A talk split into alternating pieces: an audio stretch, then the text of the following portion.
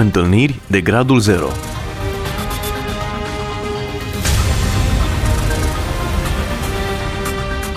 O emisiune realizată de Cristina Olariu.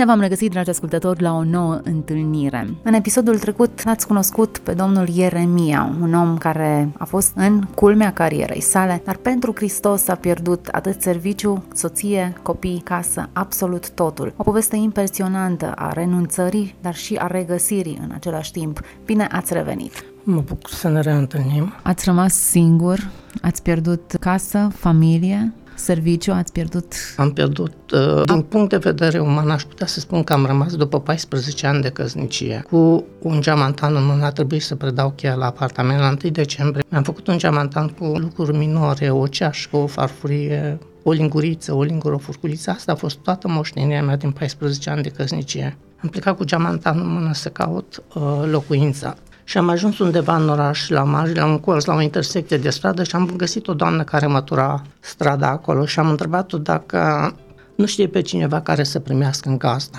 Privindu-mă, aveam atunci 37 de ani, zice, da, da, dumneata e familie, este foarte greu să găsești gazdă cu familie. Și zic, nu, doamnă, singur, numai pentru mine vreau să găsesc gazdă. Și atunci mi-a arătat o casă la câțiva metri, 40-50 de metri pe stradă și uite, du-te acolo la poarta aceea unde este doamna și știu că acolo a plecat cineva din gaz, un băiat și poate că te primește pe dumneata.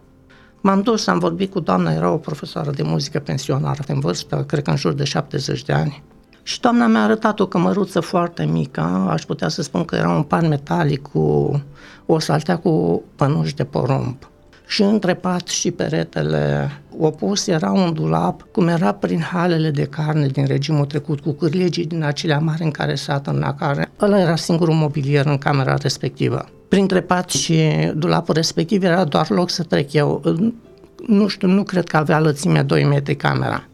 Lungimea avea cam 4 metri și în colțul camerei era o sobă făcută cum se făceau pe la țară, din cărămidă din asta Uh, tencuită cu var, cu mortar.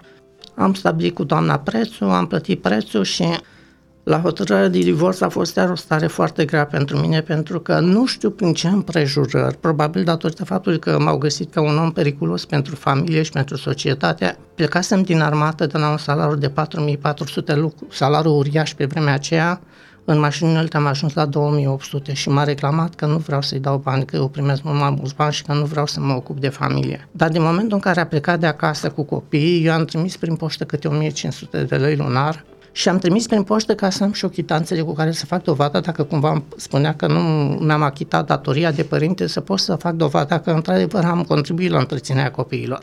Și la hotărârea de divorț mi-a luat 1500 pensie de întreținere pentru copii din salariu, ceea ce a fost uriaș de mult. Eu, din câte mi-au spus pe urmă, când am fost, am fost să verific la tribunal de ce s-a hotărât asta, ă, asta se putea stabili numai în cazul în care copiii rămâneau în întreținerea unei persoane cu handicap fizic care nu are posibilități de a munci ca să întrețină copiii. Situația asta era exclusă în cazul nostru.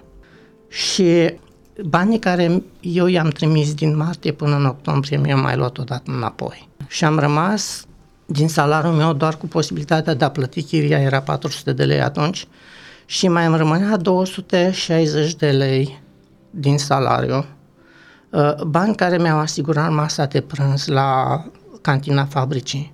Uh, luna aceea, decembrie 89, aș putea să spun, luna în care a avut uh, loc căderea sistemului trecut, a fost o lună care am, am trăit numai prin, uh, prin îndurarea lui Dumnezeu. Uh, nu aveam posibilitatea să cumpăr pâine, aveam cartele de pâine și noi aveam două cartele de pâine. Aveam uh, noi o cartelă pentru 5 persoane și aveam o cartelă de o persoană a lui soacră mea și nici măcar cartela lui soacră mea de pâine nu mi-a lăsat-o. Și aș putea să spun atunci că am văzut cum Dumnezeu mi-a trimis pâine și n-am dus lipsă de pâine. Nu mă puteam aștepta fiecare când mă întâlneam cu frați din adorare, mă întrebau ce fac, cum mă descurc și nu, cum să spun, nu puteam să mă plâng, că mi-era și rușine să mă plâng așa. Dar mai ziceam câteodată, mi-e mai greu un pic cu pâinea că nu am cartelă și oamenii aveau pâinea pregătită la subțioară și îmi dădeau pâine. Am avut pâine mai mult decât îmi trebuia atunci. Camera în care locuiam era încălzită cu o sobă care trebuia să o aprovizionez cu lemne și cu banii care mai rămâneau nu puteam să cumpăr o remorcă de rumeguș ca să pot face încălzire cu rumeguș, pentru că o mașină de lemne nu aveam posibilitatea să cumpăr nici atât. Dar banii care îmi rămăseseră doar luna aceea decembrie mi-au permis doar masa de prânz la cantina întreprinderii. A fost luna cea mai grea din viața mea, luna în care n-am putut să-mi permit masă dimineața și seara. Fiind din fire o persoană mai sensibilă la frig, Uh, intrasem în luna decembrie deja și început să, să se răcească vremea, simțeam deja că mi se răcește întreg trupul și într-una din zile când am ieșit din fabrica, am mers pe calea ferată spre casă. Am avut la mine două plase de rafie dăruite de la niște frați și am strâns putregaie de traverse de pe calea ferată până acasă. Simțeam deja o bucurie de copil că am și cu ce să fac focul atunci. Uh, când m-am apropiat de casă, am strâns niște ierburi uscate de pe calea ferată și când m-am dus acasă, Uh, am încercat cu putregale respective să aprind focul și simțeam cum deja mă încălzesc văzând că se aprinde focul, dar când am aprins focul, am realizat că soba mea era un horn de jos până sus. Când am aprins focul, s-a format un asemenea tiraj încât uh, tindea să tragă și putregaiele mele pe horn în sus. S-a stins focul imediat. Atunci a fost un moment greu pentru mine, am căzut în genunchi plângând. Și i-am spus lui Dumnezeu, ăsta este locul din care nu mai pot ieși dacă nu mă scoate El. Am zis, Doamne, dacă Tu vrei să mor aici, aici voi muri, pentru mine de aici nu mai este ieșirea. Mi-aduc aminte că am adormit așa în frig și a doua zi m-a vizitat băiatul păstorului, păstor care pe vremea aceea aș putea să spun că Dumnezeu l-a pregătit pentru mine ca un părinte spiritual, m-a sfătuit ca pe copiii lui, fără să aibă nici măcar o pretenție de la mine, că nici nu, nici nu aveam ce să-i ofer în schimb. Băiatul însă a fost un copil cu 20 de ani mai tânăr decât mine, dar auzind probabil din casa uh, părintească discuția cu privire la situația mea, el a simțit foarte mult cu mine și a venit și a văzut modul în care am stat acolo și a povestit acasă. Eu n-am știut urmările care sunt, dar în duminica următoare când m-am dus la adunare, o persoană din uh, adunare m-a contactat și m-a întrebat dacă nu aș vrea să stau la ei pentru că au auzit că trec printr-o situație dificilă. Mi-aduc aminte deja, trecuse 25 decembrie, asistasem seara la procesul uh, lui Ceaușescu și al Elenii Ceaușescu și m-am dus și am spus omului că sunt de acord să mă duc, dar să-mi spună prețul ca să văd dacă pot să mă descurc cu privire la cheltuieli, că nu, nu mai îmi rămâneau bani ca să pot să fac cheltuieli suplimentare. Fratele mi-a spus să nu discut problema prețului, că știe prin ce trec și nu-mi cere niciun ban. A fost pentru mine ceva de neconceput ca cineva să mă cheme să locuiesc în casa lor și să nu le dau bani. Și i-am spus că mă mut la ei pentru că plătisem gazda aici unde stăteam la începutul lunii ianuarie și am stat până pe 31 decembrie la persoana respectivă, la doamna în casa care fusesem, după care i-am spus că am găsit o altă posibilitate de locuire și că mă mut de la doamna. Când uh, m-am dus la persoana respectivă, a fost un moment uh, de adâncă cercetare pentru sufletul meu. Când am intrat în camera pe care mi-a arătat-o, era cea mai bună camera casei lor și în sobă ardea focul puternic, am avut iar un moment profund, am căzut pe genunchi plângând și m-am gândit cum, după 14 ani de căznicie, la 1 decembrie ar trebui să predau cheia casei, fără să mă întrebe soția mea dacă unde să mă duc, niște străini m-au primit în casa lor, în niște condiții pe care nici nu pot să le descriu. Pentru mine era ceva de neconceput să, să mă duc dintr-un mediu în care nu mai găseam ieșire într-un, într-un an mediu ca și când aș fi părăsit pământul și aș fi intrat în cer, fără să mi se ceară nimic. După ce m-am mutat la ei, pe 31 decembrie, pe 5 decembrie a fost uh, un cer minus 20 de grade, dacă nu mă scotea din casa aceea Dumnezeu, atunci aici, aici am văzut mâna lui Dumnezeu la locul și grija pe care mi-a purtat-o. Am văzut cum m-a scos la momentul potrivit și nu m-a lăsat ca să, să trec prin condiții pe care să nu, nu le pot suporta. Înghețam de frig în iarna aceea acolo. Probabil că dacă rămâneam acolo nu mai puteam ieși în primăvară. Și am stat la familia aceasta până în vara în iunie, când bărbatul a plecat în Germania și a trebuit să schimb locuințe, am schimbat multe de atunci, o istorie este lungă și destul de tumultoasă de atunci până acum. Am schimbat multe locuințe, a 12 acasă în care stau acum. Cum e cu relația cu copiii? Ați reușit să restabiliți legătura cu ei și să le spuneți adevărul? Toate lucrurile Dumnezeu le-a pregătit la vremea potrivită, așa cum a fost și scoaterea din casă, a fost așa a pregătit Dumnezeu și momentele de restabilire a relației cu copiii. După ce am plecat din casă în primăvara aceea, soția mea s-a îmbolnăvit și a plecat la spital la București. Și când a plecat la spital la București, m-a sunat să mă duc să stau împreună cu copiii, că n-are cu cine să copiii. Și m-am dus și am stat împreună cu copiii. Prima duminică când a trebuit să mă duc la adunare. Adunarea noastră organizase o evangelizare undeva în județul Mehedinți. Și m-am dus atunci și am vorbit cu dirijorul de cor dacă ar fi de acord să chem și eu copiii să merg cu ei în această evangelizare, dar să le spun la copii că mergem într-o excursie. Nu le-am spus că mergem la evangelizare, că sigur copiii m-ar fi refuzat când auzeam, că nici măcar nu le-am spus că merg cu pocăiții. Și am vorbit cu copiii, copiii au fost bucuroși, dirijorul de cor a fost de acord să mă duc să merg cu copiii, chiar vroia să găsească o posibilitate ca să vadă copiii situația care este între pocăiți, pentru că avem o, o, o imagine sinistră despre pocăiți copii. M-am dus cu mare teamă, aș fi vrut să ajung acolo chiar în momentul în care vine autobuzul, să nu cumva să afle copiii că eu sunt într-un anturaj de pocăiți acolo. Numai că Tocmai când noi stăteam de vorbă, unul dintre băieții din adunare a venit și primul lucru care l-a spus, a spus că suntem pocăiți. Dar nu au uh, refuzat să mai meargă, au mers împreună. În schimb, fetița a fost foarte rezervată în a aborda orice discuție cu orice persoană din grup. Asta numai lângă mine a fost foarte teamă să discute cu cineva. Când am ajuns, am vizitat porțile de fier și a fost foarte plăcut pentru copii. Băieții însă s-au uh, integrat foarte bine în grup, n-a fost nicio problemă, a discutat cu ei, au asistat la evangelizare, timp în care fica mea n-a coborât deloc din autobuz. După terminarea serviciului de evangelizare, frații de acolo ne-au invitat la o masă și atunci a trebuit să mă duc să vorbesc cu ea, să o iau din autobuz, pentru că șoferul trebuia să meargă la masă să închină mașina. Sub nicio formă nu vrea să coboare și a trebuit să insist foarte mult, să o asigur că nu o să plec de lângă ea, ceea ce o să mănânc eu, o să mănânce și ea, nu se întâmplă absolut nimic și cu mare greutate a coborât din autobuz, a mers și asta numai lângă mine. Unul dintre băieți, pregătit, cred eu, de Dumnezeu, a spart gheața și a intrat într-o discuție spontană cu fică mea. A întrebat-o doar cum o cheamă și pe mine mă cheamă Ovidiu, pe tine cum te cheamă? Și a fost un moment în care s-a, s-a rupt tăcerea între ea și uh, grupul în care eram i-a răspuns cum o cheamă și după aceea a început o discuție copilărească, așa, și s-a adaptat la copii. La întoarcere n-a mai stat lângă mine, a stat între fete, a fost foarte bucuroasă, am și întrebat-o când a coborât cum a fost și a spus că a fost foarte bine, au înviat-o fetele cu prăjituri, cu sucul, ce au avut ele acolo. Ne-am dus acasă și am ajuns destul de târziu seara acasă.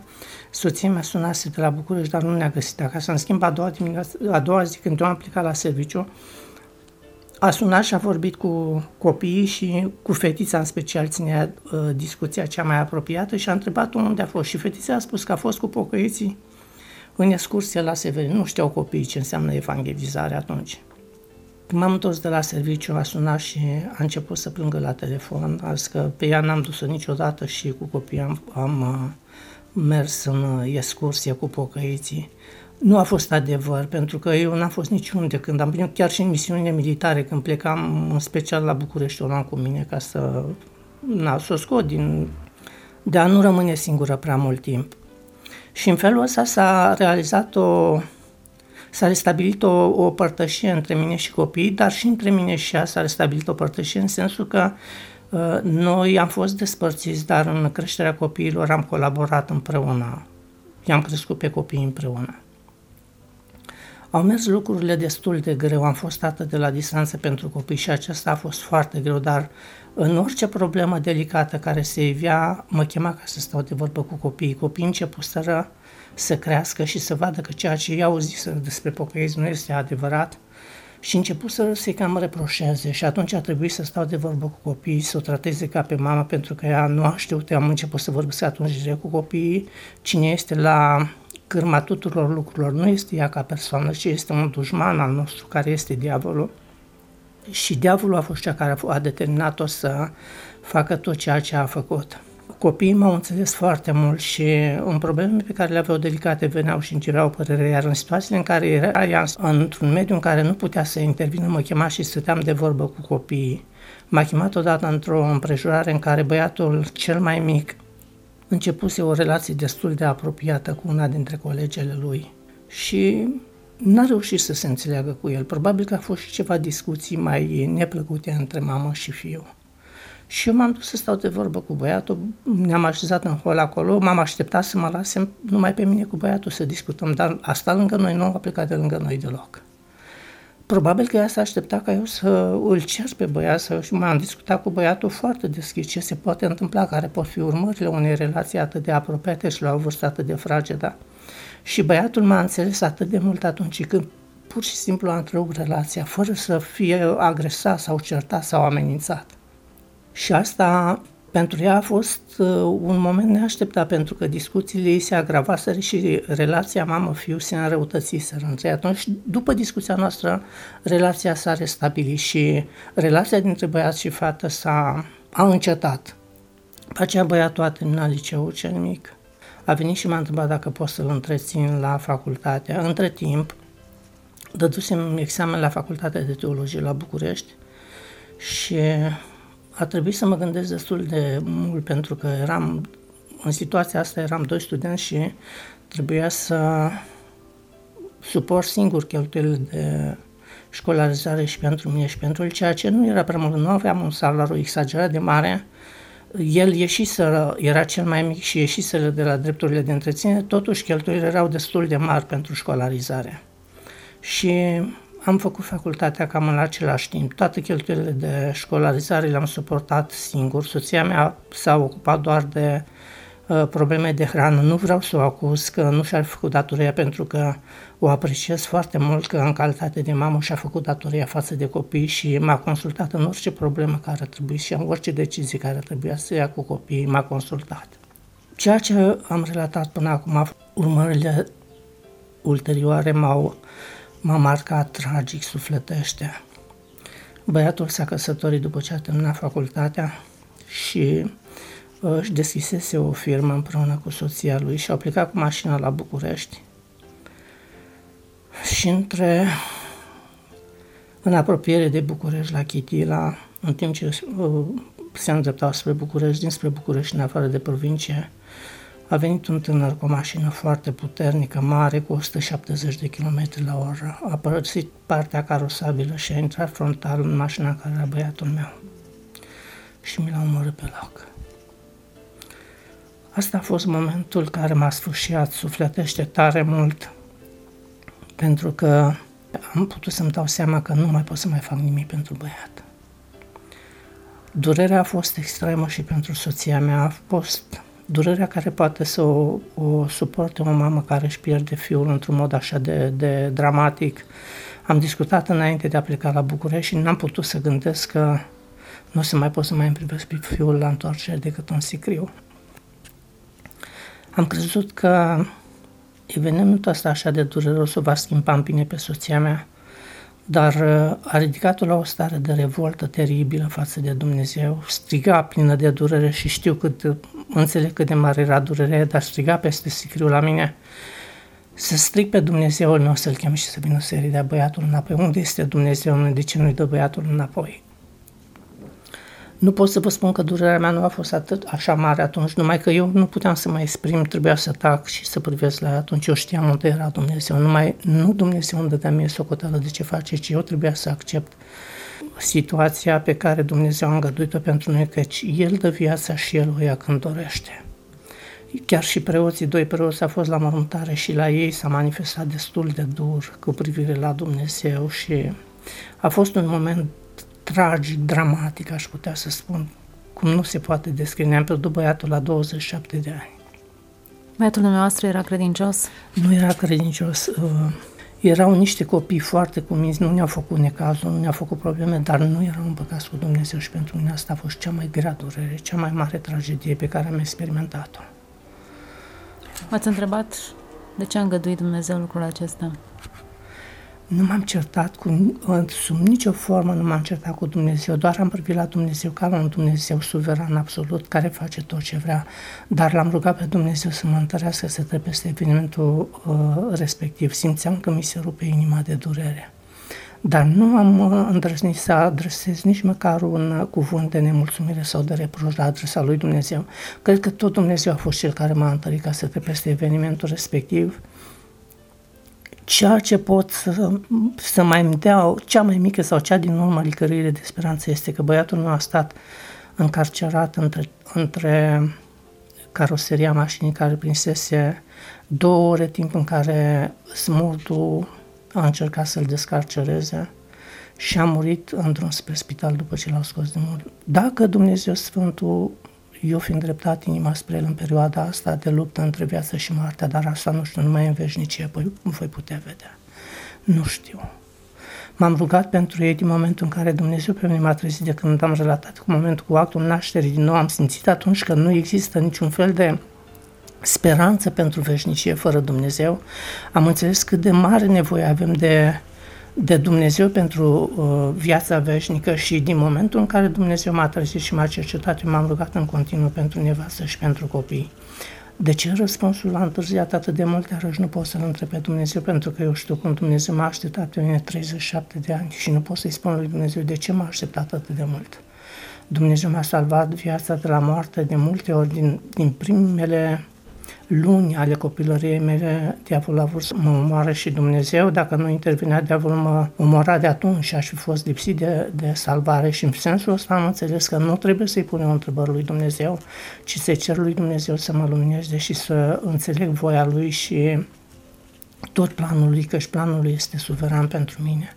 Am văzut cum a fost alături de mine, cum nu m-a părăsit și pot să spun și eu, cum a spus David, în vechime că am fost tânăr și am împătrânit, dar n-am văzut pe cel neprihănit părăsit nici pe urmașii lui cerșindu-și pâinea. Au fost momente în care omenește, așa cum am relatat și mai înainte, a fost momente în care omenește nu găseam ieșire. Dar Dumnezeu a avut întotdeauna ieșire pentru mine.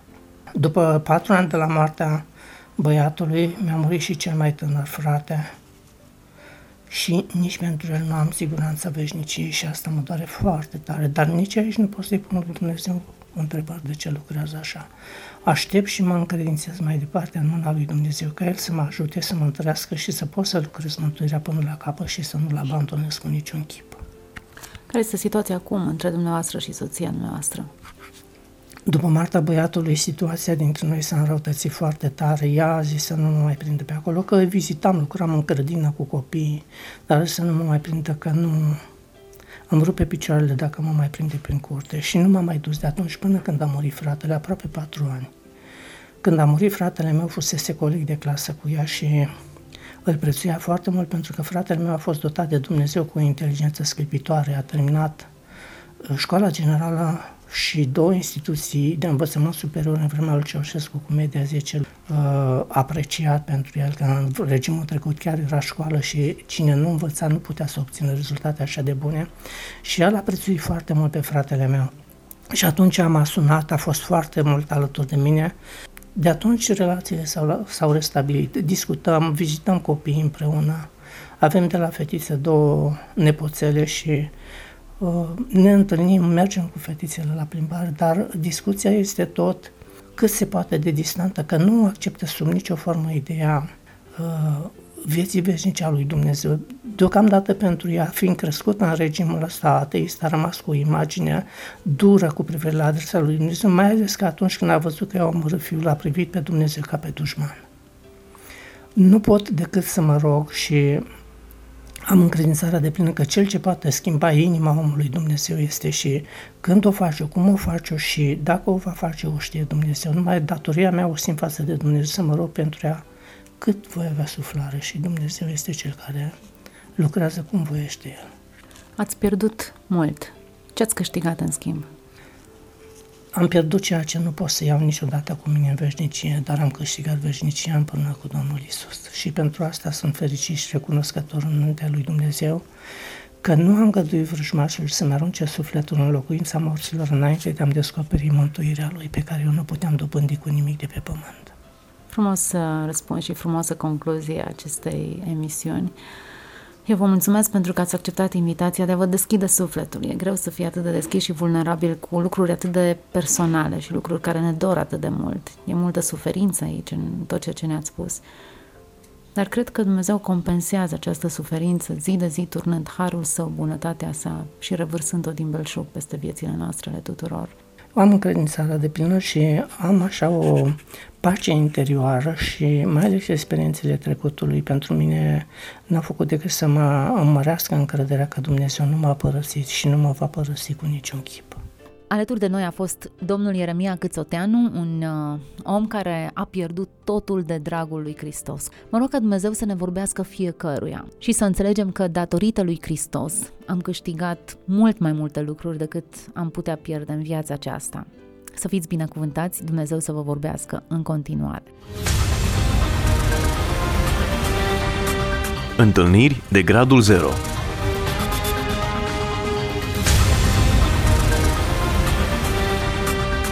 O emisiune realizată de Cristina Olariu.